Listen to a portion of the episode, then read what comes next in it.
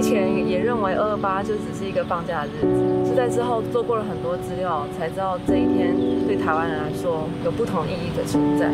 它是一个属于台湾人真正的纪念日。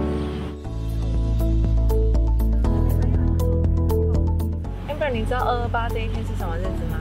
是放假啊。对啊，那你知道为什么放假吗？知道。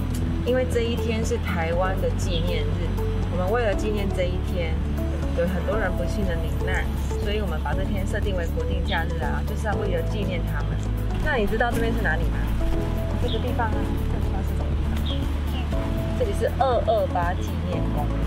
这个公园的存在呢，就是让我们这个台湾所有的人，这个土地上生长的所有的人都可以记得这一天发生了什么事情，然后我们可以记在心里面。好。好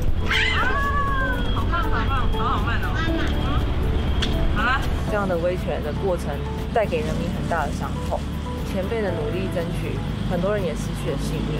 希望我们有更多的年轻人可以站出来，然后继续为台湾的民族而努力，不能让台湾的民族走上回头路。